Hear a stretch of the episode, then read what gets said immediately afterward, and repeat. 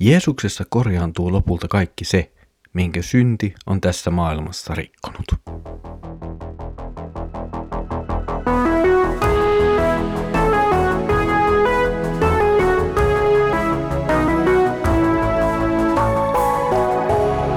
Kirjoitusten pauloissa. Tervetuloa taas mukaan Kirjoitusten pauloissa Raamattu-podcastin pariin. Minä olen Mikko ja katselen teidän kanssanne yhdessä Markuksen evankeliumia. Mukavaa, että olet taas ehtinyt mukaan. Edellisellä kerralla tarkastelimme Jeesuksen ja opetuslasten keskustelua opetuslasten oikeasta arvojärjestyksestä ja siitä, mitä Jeesus oli tullut itse asiassa maan päälle tekemään.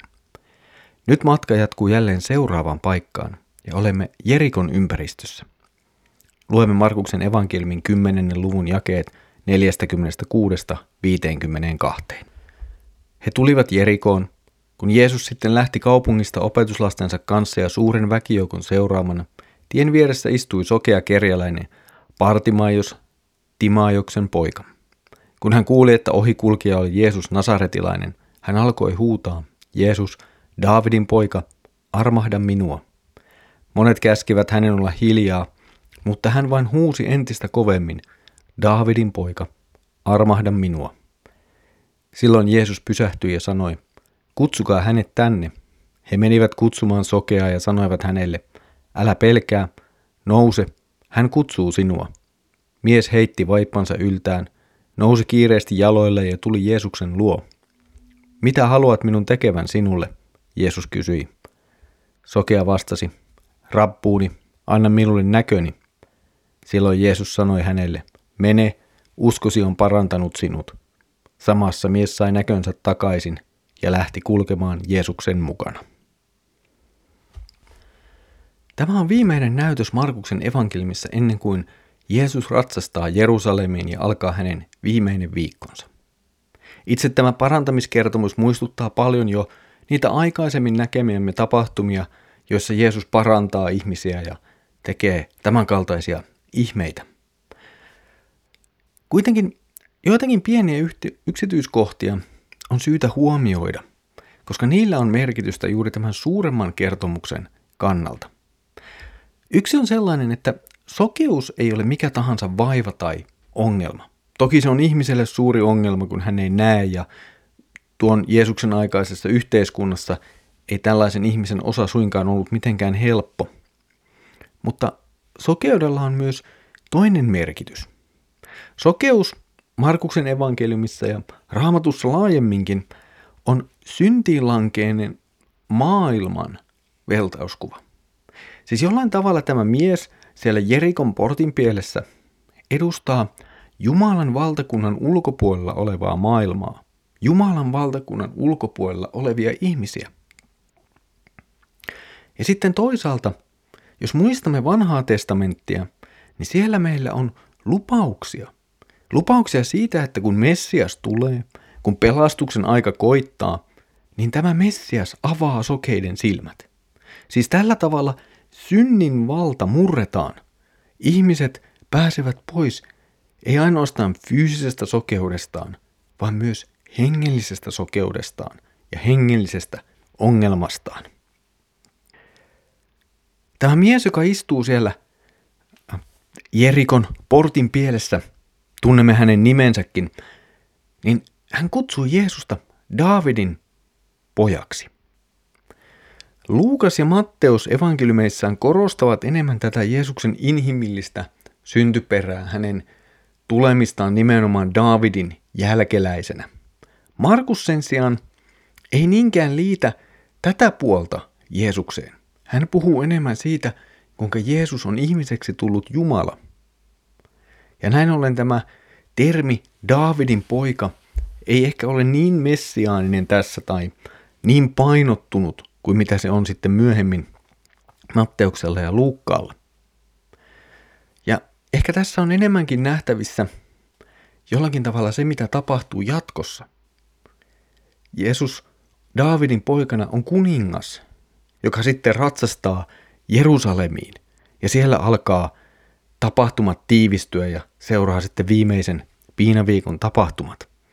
Ja jollakin tavalla ehkä tämä sokean miehen kutsu Se, millä hän Jeesusta kutsuu, nyt ennakoi sitä, mitä tulevaisuudessa tapahtuu. Mitä tapahtuu heti Markuksen evankeliumin kertomuksen seuraavassa osassa. Jeesus kuulee tämän miehen avunhuudon ja kutsuu miestä luokseen. Ja opetuslapset menevät sitten hänet hakemaan, mutta siinä seuraa myös se, että tuo mies välittömästi lähtee kohti Jeesusta. Hän ottaa vastaan tuon Jeesuksen kutsun. Hän pyytää Jeesusta armahtamaan itseään, ottamaan itsensä vastaan itse asiassa. Ja Jeesus sanoo, että tule, minä otan sinut vastaan.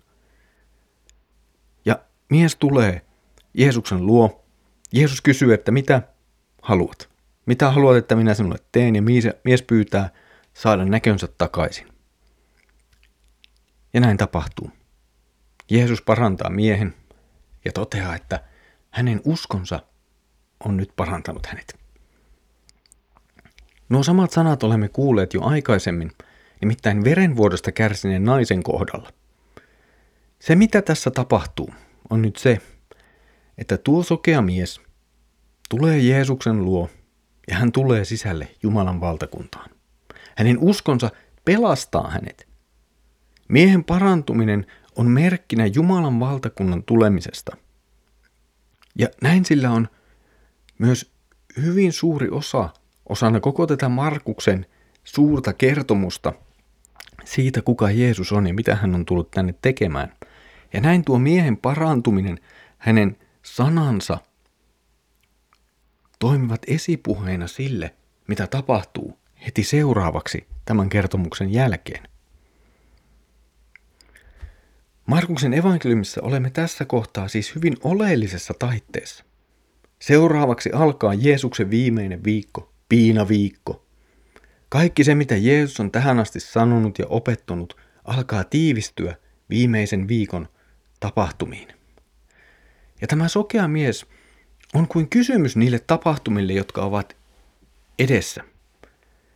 Se on kysymys, ottavatko ihmiset vastaan Jumalan valtakunnan? Ovatko ihmiset valmiita Jumalan valtakunnalle? Hengellisesti sokeat ihmiset ovat ongelmissa. He eivät tunnista Jumalan valtakuntaa, mutta se tuodaan heille ja heille tarjotaan mahdollisuutta pelastua omasta hengellistä sokeudestaan. Jeesus tulee siis Jerusalemiin esittämään kutsun Jumalan valtakuntaan. Ja tämä kutsu ei tapahdu ainoastaan vain opettamalla, vaan myös olemalla valmis uhrautumaan ihmisten puolesta, jotta he todella pääsisivät sisälle Jumalan valtakuntaan. Kysymykseksi jää, että kun tämä kaikki on ohi, niin jäävätkö ihmiset sokeuteensa vai saavatko heidän silmänsä tulla avatuksi? Ja näin tuo sokea mies on itse asiassa esimerkki oikeasta opetuslapsesta, oikeasta uskosta – Tuo mies tarvitsee Jeesusta pelastuakseen ja saadakseen Jumalan armon. Ja sitten hän myös lähtee seuraamaan Jeesusta.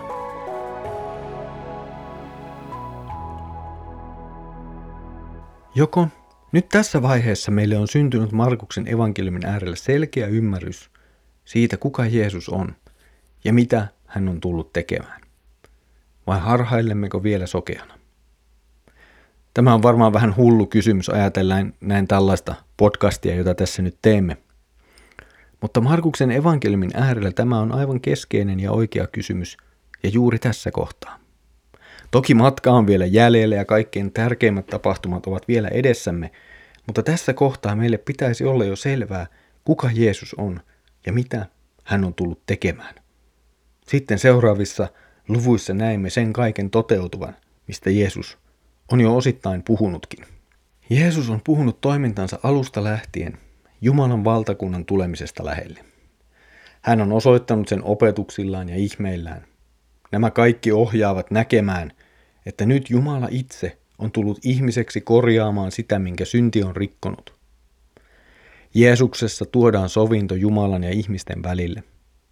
Jeesuksen viimeisen viikon tapahtumat ja opetukset vielä korostavat tätä – sekä sen merkitystä, että nyt Jeesuksessa alkaa uusi pelastuksen aika, jossa ihmisiä kutsutaan tulemaan sisään Jumalan valtakuntaan.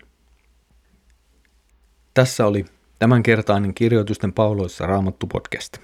Mukavaa, että olet jälleen ollut yhdessä mukana katselemassa Markuksen evankeliumin jakeita. Tässä kohtaa aloitamme myös näissä podcasteissa pienen kesätauon. Jatkamme Markuksen evankeliumin tutkimista taas sitten elokuussa, tarkemmin sanottuna maanantaina elokuun yhdeksäs päivä. Toivotamme sinulle hyvää ja siunattua kesää. Mutta nyt Herramme Jeesuksen Kristuksen armo, Isä Jumalan rakkaus ja Pyhän Hengen osallisuus olkoon sinun kanssasi. Aamen.